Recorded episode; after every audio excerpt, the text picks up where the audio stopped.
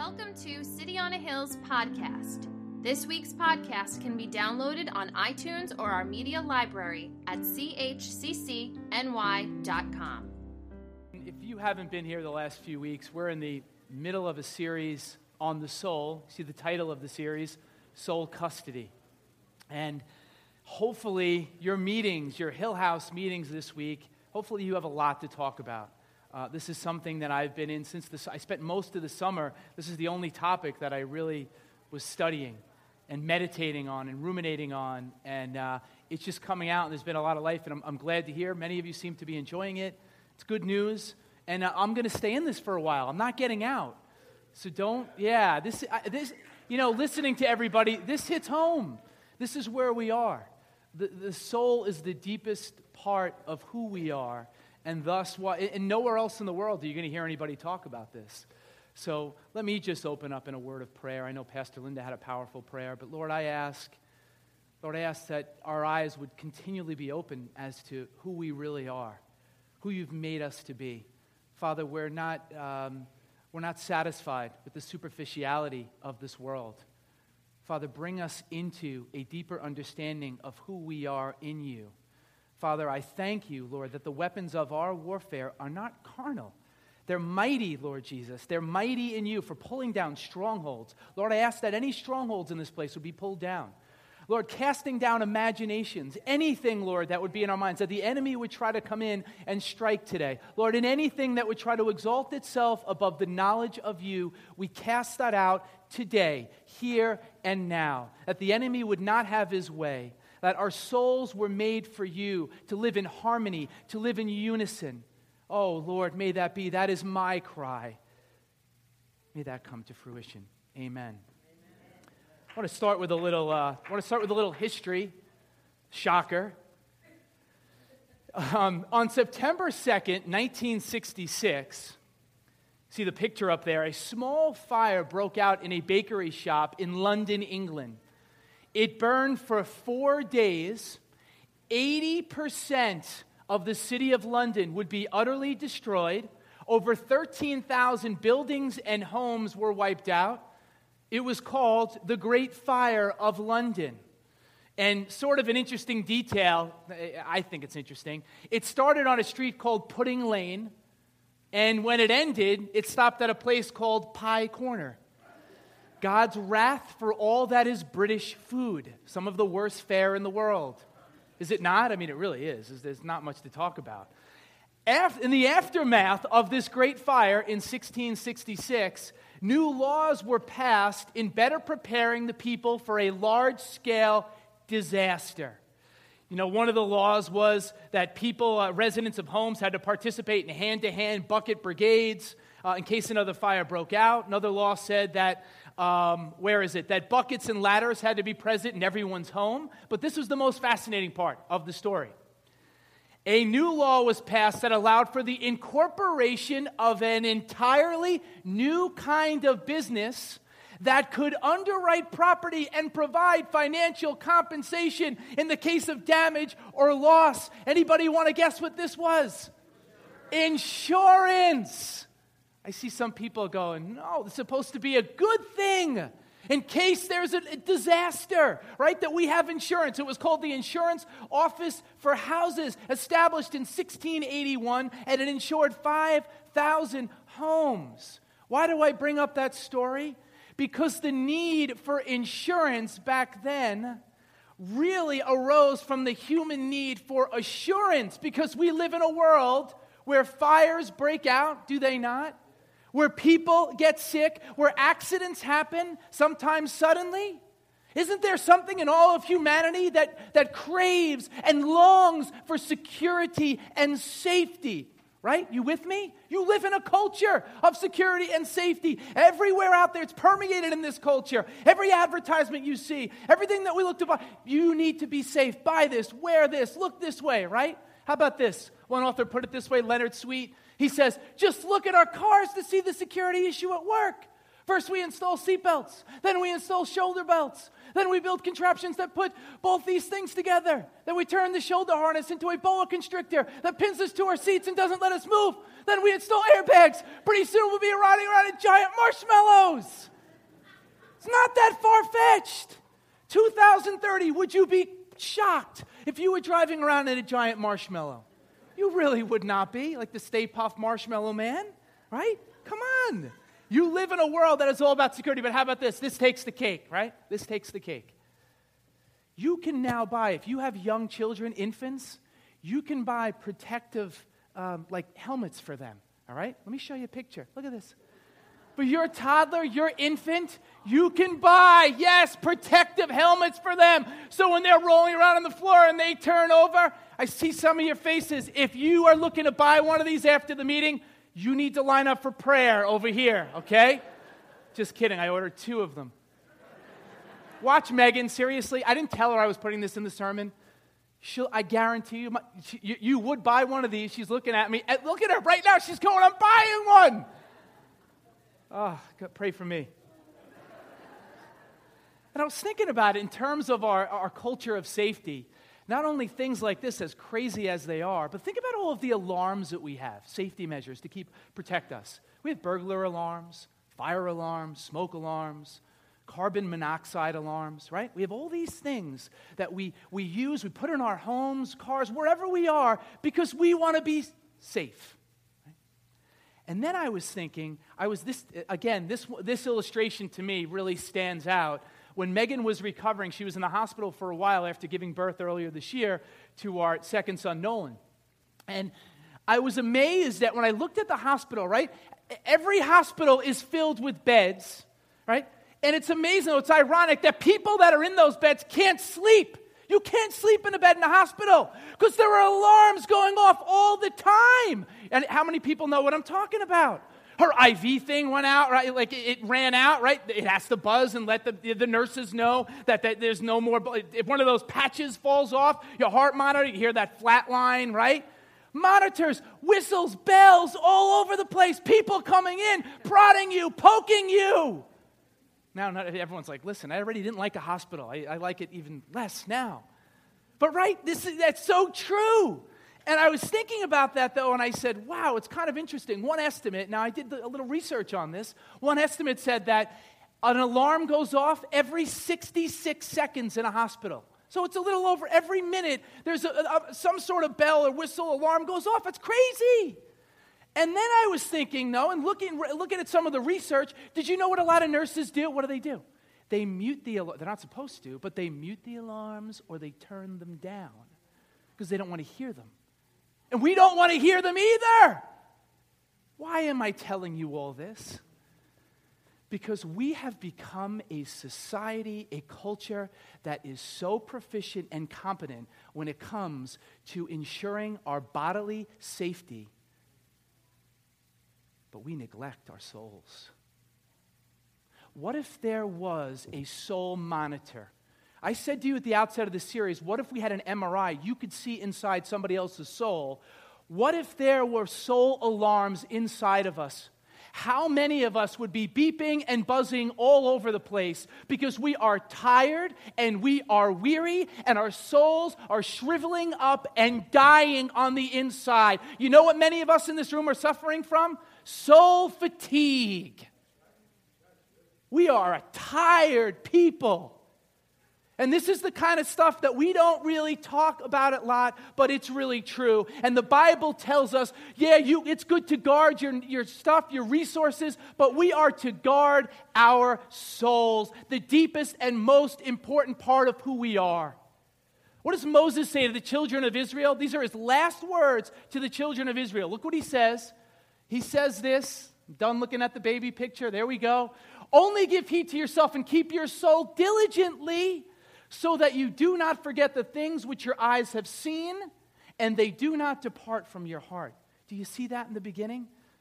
This is for us. We are to keep our souls diligently. It's not the job of the person next to you. It's not my job. My job, yes, and the, uh, the, other pastors in this church, we're supposed to apprise you of this, make you cognizant of this. But ultimately, at the end of the day, it is your job to care for your soul. So I ask you again, as I've asked you the last two parts how is your soul today? Nowhere else in the world is anybody going to ask you that. They're going to ask you how your body is. How do you feel? A little achy, a little sore, a little tired? No. How is your soul this morning? Let's, let's be brutally honest. Let's just say it like it is. I am afraid that church becomes a place, like we heard the music this morning, it was wonderful. I'm afraid, though, that church becomes a place kind of like I, I had my phone out this week and it just, it really hit me we have in fantasy football, we have like this group message me thing, and it's I have to mute it half of the time because the messages are going off all day, right? Jamal's laughing. He's part of it. He's the culprit. He started this GroupMe message thing that now tries to trap us and like pull us away from civilization, right? So we have this, so, and now they, this, you can like and dislike these like messages. And I said, oh my gosh, is that what churches become? Or Facebook? Some, many more, you know, Facebook. I don't use Facebook, but on Facebook you can like things. Is that what church? That's really what, what my concern is. That we would come in and you heard the music and you're like, I like the music today. You hear a sermon, I like the sermon, didn't like this. What, is that what, what church is really all about? That's what's concerning to me. And concerning above all else is that we would talk so much about our money and we would talk about our jobs and we would talk about our bodies, but we wouldn't talk about our souls. How about getting into it this, this Wednesday at your Hill House? How about talking about your soul? You can talk to people about the superficial stuff, about your work and your boss, or about your body. How about getting into the deepest, realest part of who you are, your soul? Because there is so much at stake. Look what Peter says. Peter puts it this way Peter says, Beloved, I beg you, as sojourners and pilgrims, abstain from fleshly lusts which war against the soul why did I pick this passage of Scripture? Because look at that last part. Which war against the soul. How come, again, we don't realize we were, we're in a battle? There is a battle going on every day for the allegiance of our souls. There is an enemy that is at work. Yes, there is an evil force that is looking to take our souls slowly but surely away from the things of God and a real relationship living in harmony. You may not like it, but you are at war. He wants your soul. I'm talking deeper than just did I, did I ascend to, uh, to some doctrine and tenets of the Christian faith. Yeah, I already gave my life to Christ. Well, let me tell you something. There is so much more at stake. He wants more than that. He wants to take you out, He wants to take your family out, He wants to take every single part of you. He wants he's looking for the ruination of souls. City on a Hill Community Church, I have been given a message to bring you Wake up. You are in a battle. Your kids are in a battle for their souls. Man, there is so much at stake. And we've been saying for the last two, two sermons look, this is who we are. Again, nobody talks about this in the world.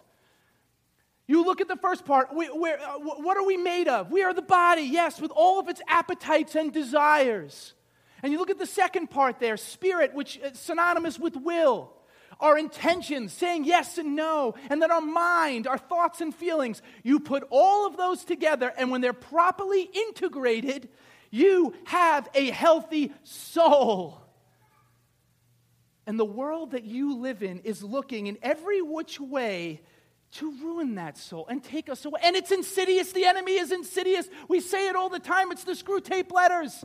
It's a slow process. It's sneaky. He doesn't come with the cape and the, you know, the horns. That's not the way he's coming at us. If he can slowly but surely take us away and have you real uh, think that you're not in a war, he's winning the battle.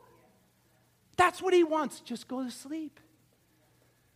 Oh, and he's doing such a marvelous job, is he not? look what the psalmist says in terms of the deepest part of who we are, our soul. Look at this. Bless the Lord, O my soul, and all that is within me. Bless his holy name. The soul is the part that connects every single part of us that, so that we can live in harmony and wholeness and oneness with God. That's what we were created for. I love what James says. Look what James says in, in two passages here. You have to see this. Notice here, twice it'll say double minded. James 1 8. A double minded man is unstable in all his ways. Wash your hands, you sinners, and purify your hearts, you double minded. This passage is really interesting because the, when you look at that phrase there, double minded, in the Greek, it's dipsukos. Suke is the word for soul. In this translation, this is fascinating. It can literally be translated you double souled, you split souled, you fractured soul person.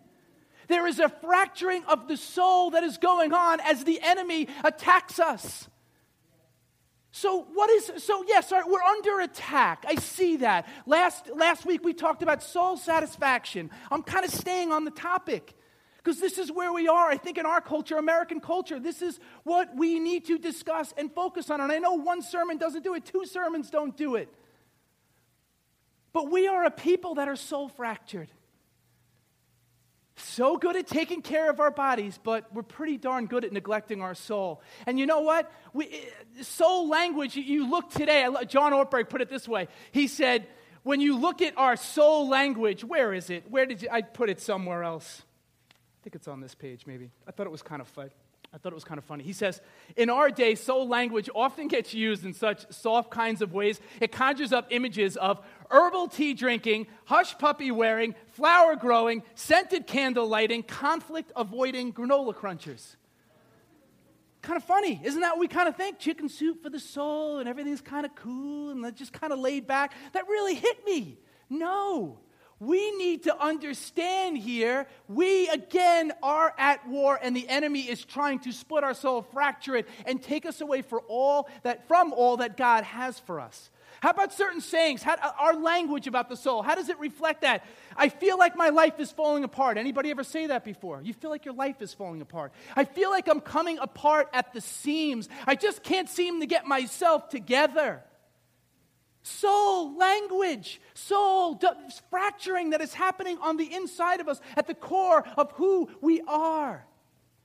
And so, for the rest of the sermon, I want to focus on what is the one way, the top way, I would say, that this happens? Going back to this verse, I put a lot of verses up there, but going back to what Peter said here, where he says, abstain from fleshly lust, which war against the soul. That's the focus for the rest of this sermon.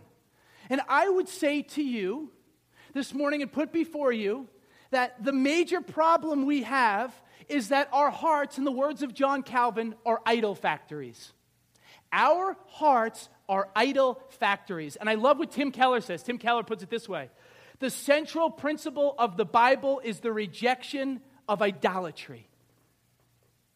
Did you hear that? The central principle of the Bible is the rejection of idolatry. I'm not asking you for the rest of the sermon if you have an idolatry problem. I'm telling you, you have an idolatry problem. That I have an idolatry problem. We all have an idolatry problem. And Keller puts it like this he says this too. Oops. Look what he says here. He says, Whatever controls us is our Lord. The person who seeks power is controlled by power. The person who seeks acceptance is controlled by the people he or she wants to please. We do not control ourselves, we are controlled by the Lord of our lives. Wow, it's pretty deep. Isn't that really true, though? And again, we live in a world where there is an enemy that is trying to convince us that he can do for our soul what God can't. That is a diabolical lie.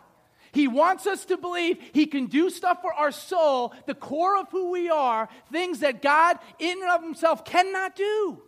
I love what Tolkien said, J.R. Tolkien. J.R. Tolkien said, The enemy is not able to invent anything in and of itself. All he can do is twist that which God has already made.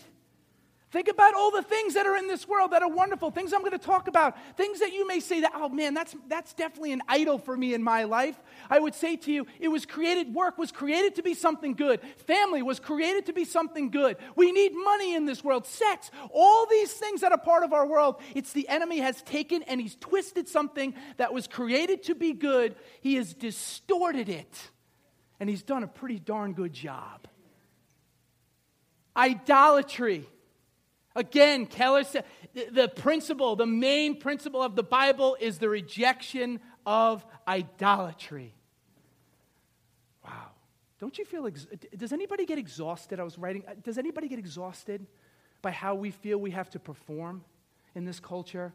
Our idols. I feel like all these things, and again, this is insidious, this is kind of deep stuff, but when you look at your idols, all the things that are drawing us away from God, I would say they put so much pressure on us to perform. You have to have the perfect kids.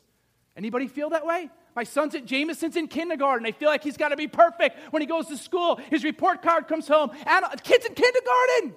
Crazy.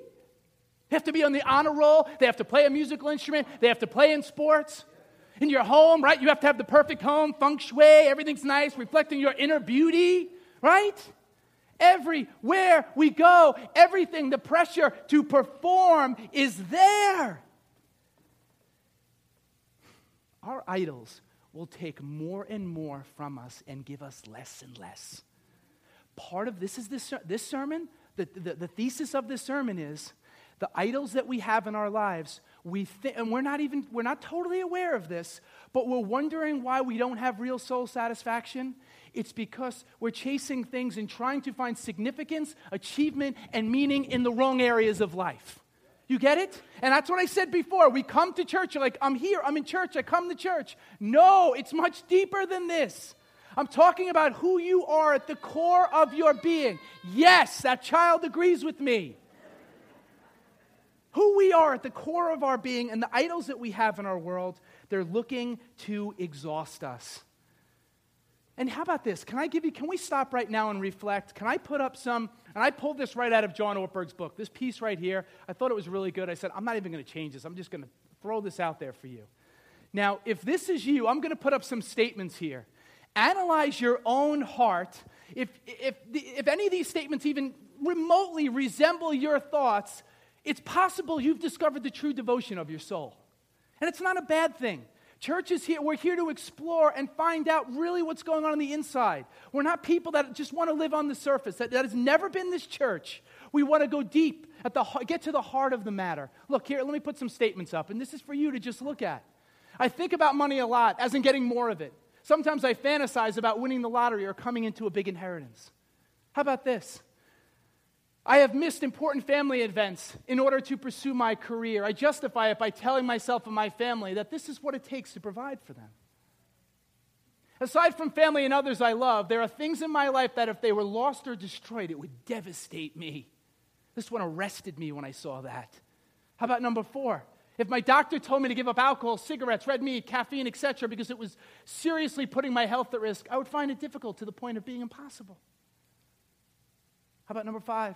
If you ask my family what was most important to me, they would most likely refer to my job, my favorite hobby, making money. They would probably not say it was them. You know what's good? Can I stop right here? You should do this after the meeting. Instead of talk, don't come up to me and start talking. Uh, I'll be honest, I don't want to hear about little, little talk. Talk to other people about real stuff. If you come up to me after the meeting and do it, I've never done this before, I'm going to tell you, listen, I love you, but this is not the time for that in this church. I'm done with the small talk. Get to the real stuff that is substantial in your life. You say, uh, no, listen, yeah, is that uncomfortable? Yes, it is. We need, it's my job, we need to be uncomfortable. Aren't you sick of the superficiality? Richard Foster says it's, it's, it's whatever, something of our age. What did he say? It's the enemy of our age. I don't know, something to that effect. It is.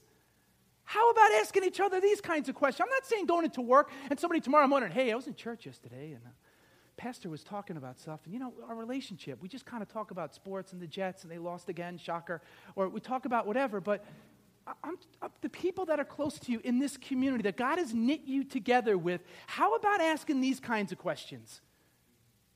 Wow, you're really uncomfortable, and I like it.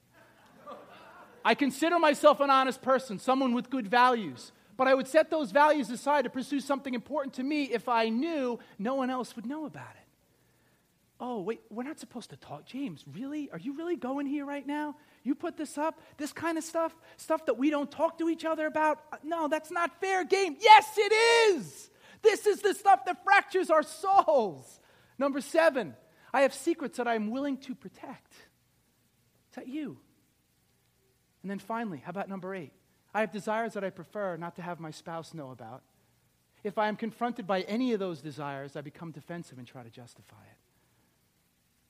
So, where are you in terms of the idols in your life that are trying to pull you away from God? Again, this is not condemnation.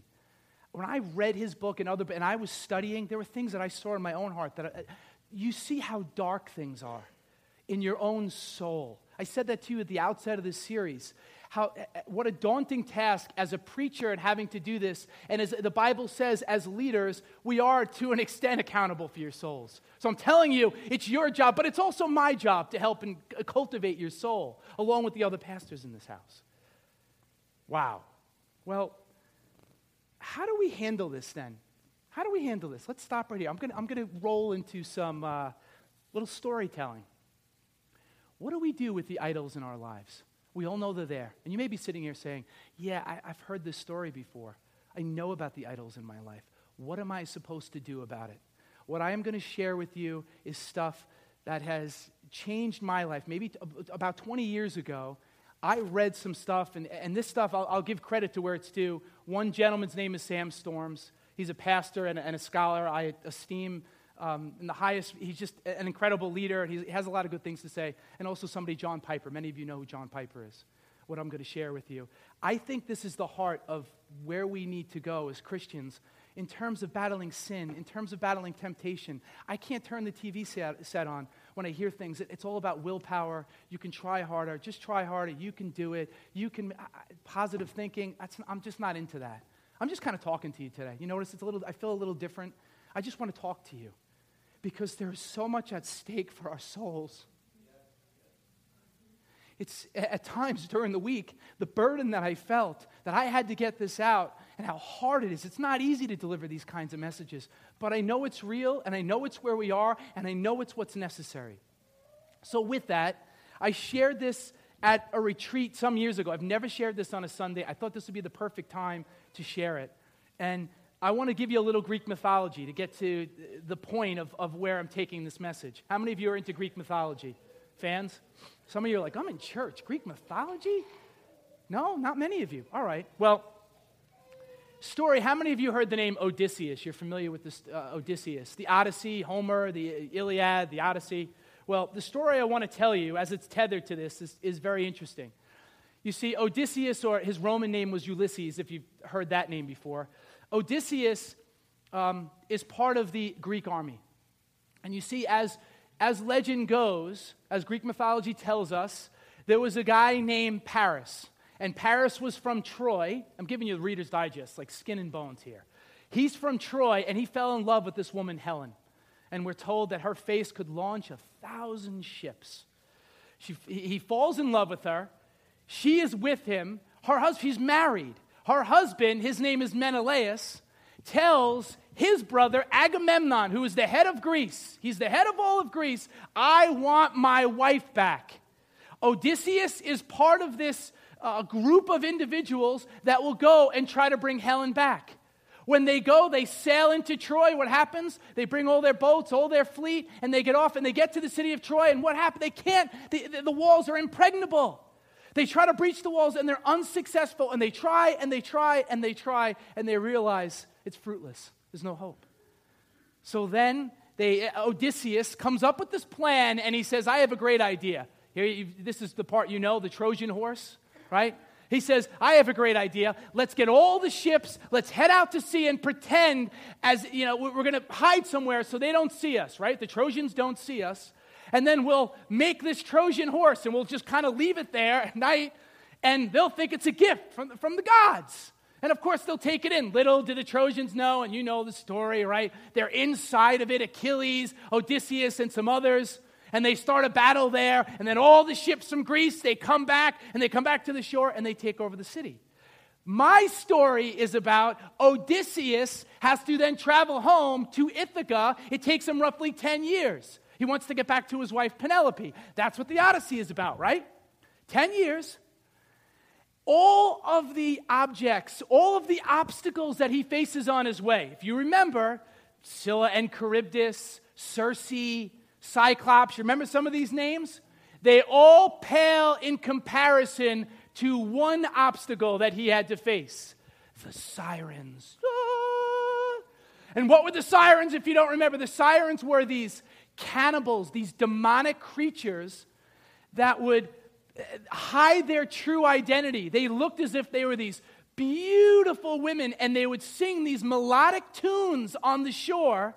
And they would get the, the boats, the men would be, uh, they'd be enraptured with the music. They would be infatuated, enchanted with the music, and their boats, they would go in. They couldn't help themselves. They would be drawn in. And right before they got to see the sirens there, they didn't realize that under the surface of the water, there were rocks, and their ship would get destroyed. And then these seemingly beautiful creatures would turn into these demonic creatures, and they would eat the flesh of the individuals. Some of you are like, this is gross. It is, but it's a good story.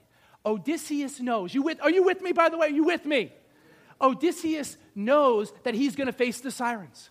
So Odysseus says, Listen, men, this is what we're going to do. You are going to put earwax in, every single one of you, because if you heard this music, you would be drawn in. The allure of this music, you would not be able to stop yourself. But here's what I'm going to do you're going to tie me to the mast of the ship, right? You're going to tie me to the mast because I want to hear the beautiful music. You are not to look right. You are not to look left. You are to keep rowing past.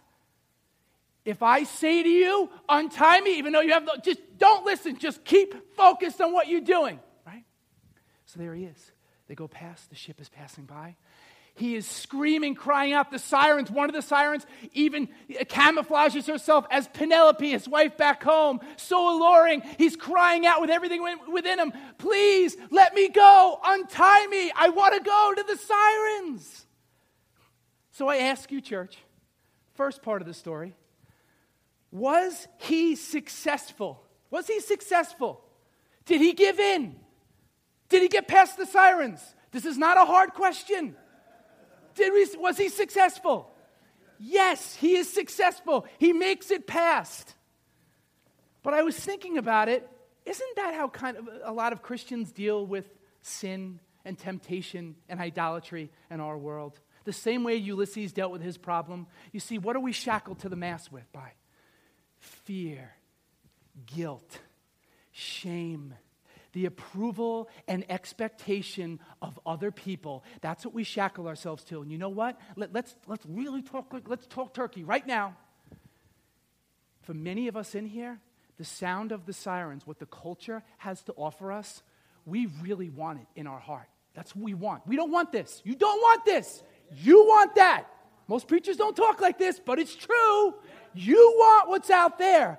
And you will sit in here because of the guilt and because of the shame and, worrying about what other people think of you. I will stay here because this is what I'm supposed to do. I will live my entire life. But there are desires inside of me that I have, that I want, that I long for, that I yearn for. But I'm worried what people are going to think. That's the truth going on.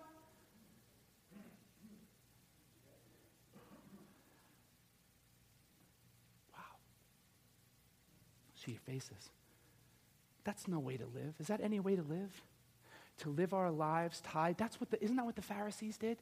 They were tied by all their laws. Did you know they were called the blues, a bruised and the bleeding? Whenever they saw a woman, they had to look away. I can't look at her. I can't look. What? They literally would walk into things and bleed. They would get hurt. There were laws that they followed.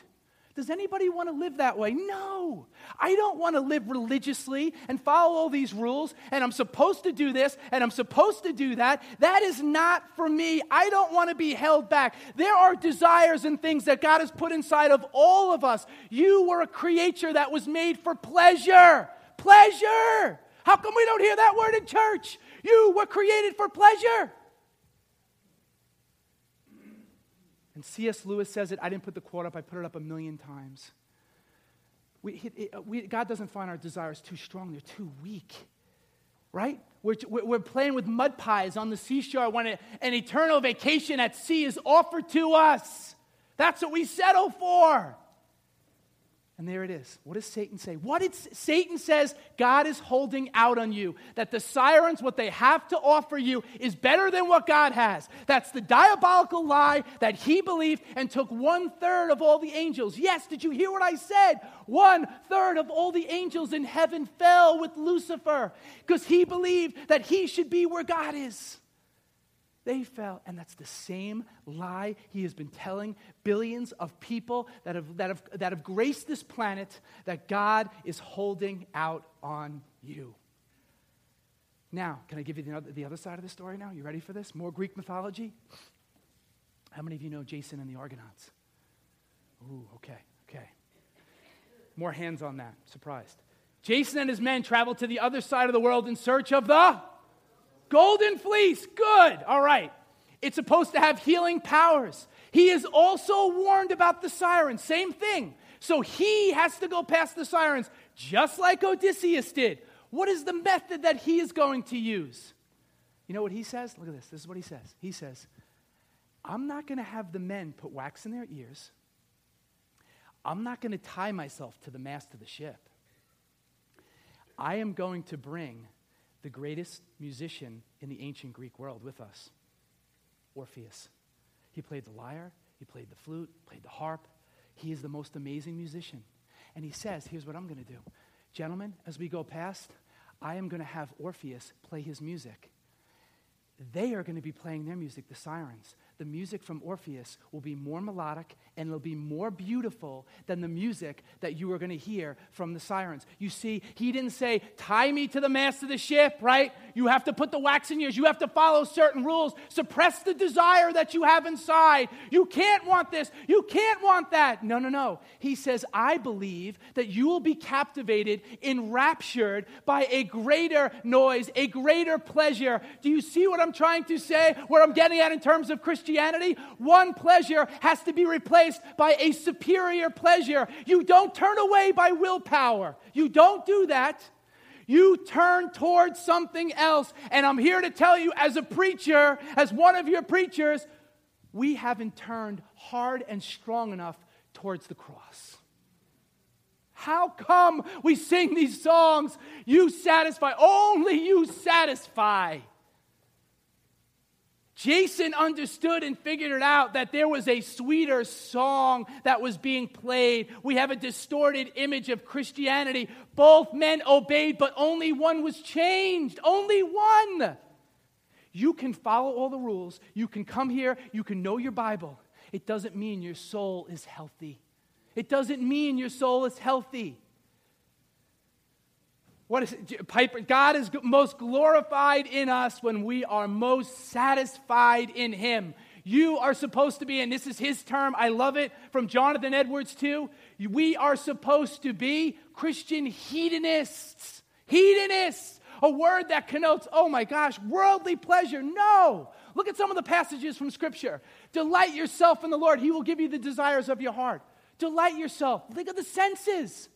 As the deer pants for streams of water, so my soul pants for you, O God. My soul thirsts for God, for the living God. Oh God, you are my God. Earnestly I seek you. My soul thirsts for you. My body longs for you in a dry and weary land where there is no water. I'm here to tell you there is water that is here, living water that can feed your soul. Jonathan Edwards put it this way, too. This is the Puritan preacher from the 1700s. Look what he said. It is our responsibility to lay ourselves in the way of allurement. So, how does this happen? You can't, please do not leave here. I'm almost done. You can't leave here today and say, I want to be like Jason. Uh, I just, please make me, I'm going to I'm going to act like Jason. You can't just be like Jason. What do I mean? You have to position yourself, posture yourself in such a way so that the Spirit of God, if you had a, uh, let's use a ship analogy, a, a, a sailboat, sailboat. I know nothing about boats. But I know if I'm setting my sail and I'm in that boat, I can't make the winds blow, but I can set myself up. I can set the boat up so that God can blow, that God can move. What does that mean? There are ways that we have to set up our lives so that this can happen, so that He does become that superior pleasure. Every single human being, to the core of their being, their soul was created for this, was created to experience a superior pleasure inside. It's the only way it's going to happen. The only way. What does that look like? What does that look like in our lives? In terms of, of, alluring, you know, get, putting our, posturing ourselves, putting ourselves in position. Why do we make it so complicated? Why do we make it so complicated? How many of us are actually, we're really getting into the Word? We're really reading the Word on a daily basis. Giving him a chance, only he satisfies. How about giving him a chance? How about getting into some biographies? How about reading about saints from the past? Things that they did. These are just two of the ways. I just wrote down a whole list. Worship, how about, what about the distractions? What are the things on a daily basis that are diverting your eyes and attention from the splendor and the grandeur of who God is? What about creation? How many times are we going out in creation and just spending time and walking around and seeing how beautiful it is? And it draws us into who God is and how wonderful He is. How about community? Do we realize we can't do it? All? That's what the hill houses are for. That's what hill houses are for. That is another way that we hear the beautiful music and our hearts are transformed. Again, you can't make it happen. Last illustration. If you wanted to get struck by lightning, please don't try this. If you wanted to get struck by lightning, what would be the best way to do it? I'll tell you what you should do. You would go home, if the, wait till there's a lightning storm, drench your body in water, get the biggest metal rod that you can find, drive your car over to Bald Hill, stand at the top of the hill, and just hold the metal rod up. Does it guarantee you're going to get struck by lightning? No, but the chances are pretty good that you may. That's what we're supposed to do. We're supposed to position ourselves so that God's Spirit can move inside of us, that we can be captivated by a superior pleasure. It's not fighting everything the world has to offer. I can't have any of that. No, you were created to want and desire and to experience real love. You were made to experience satisfaction, soul satisfaction. It's just it doesn't happen the way the world tells us it can. And the enemy is twisting and he's distorting things and he wants us to believe, yeah, yeah, keep fighting. Use willpower. Use willpower and keep fighting. We're not going to make it. You'll burn out. There is another life that is inside of you. And if that's you, this, here's the question I have for you as we come to the table. And this is something I hope you focus on in your, your hill houses this week. Here's a question for you I love God and want to more closely follow him, but there is one thing, always one thing that seems to get in the way, and it's what is that for you? Remember what Peter said earlier. We are at war.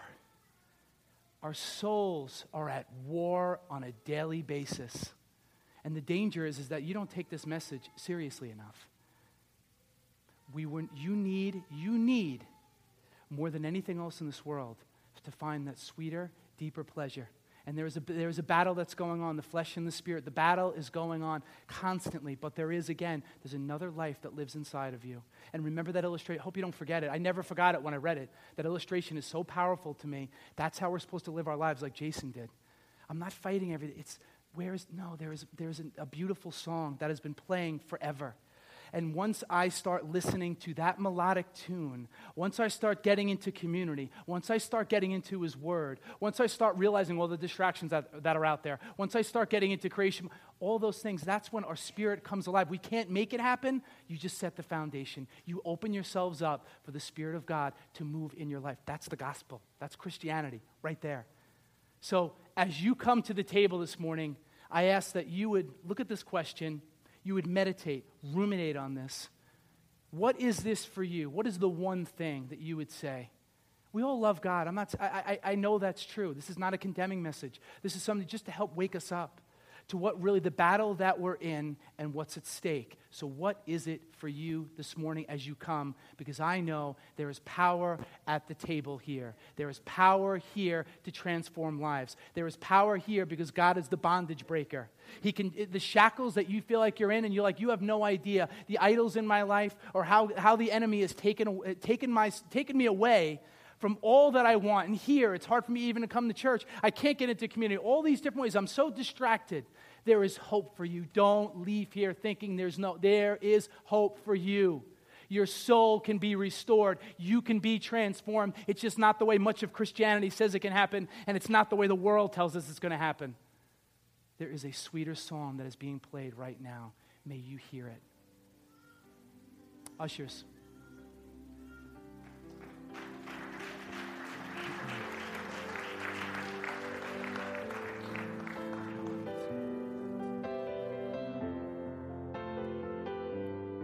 For listening to City on a Hill's podcast. For more resources, visit us at chccny.com.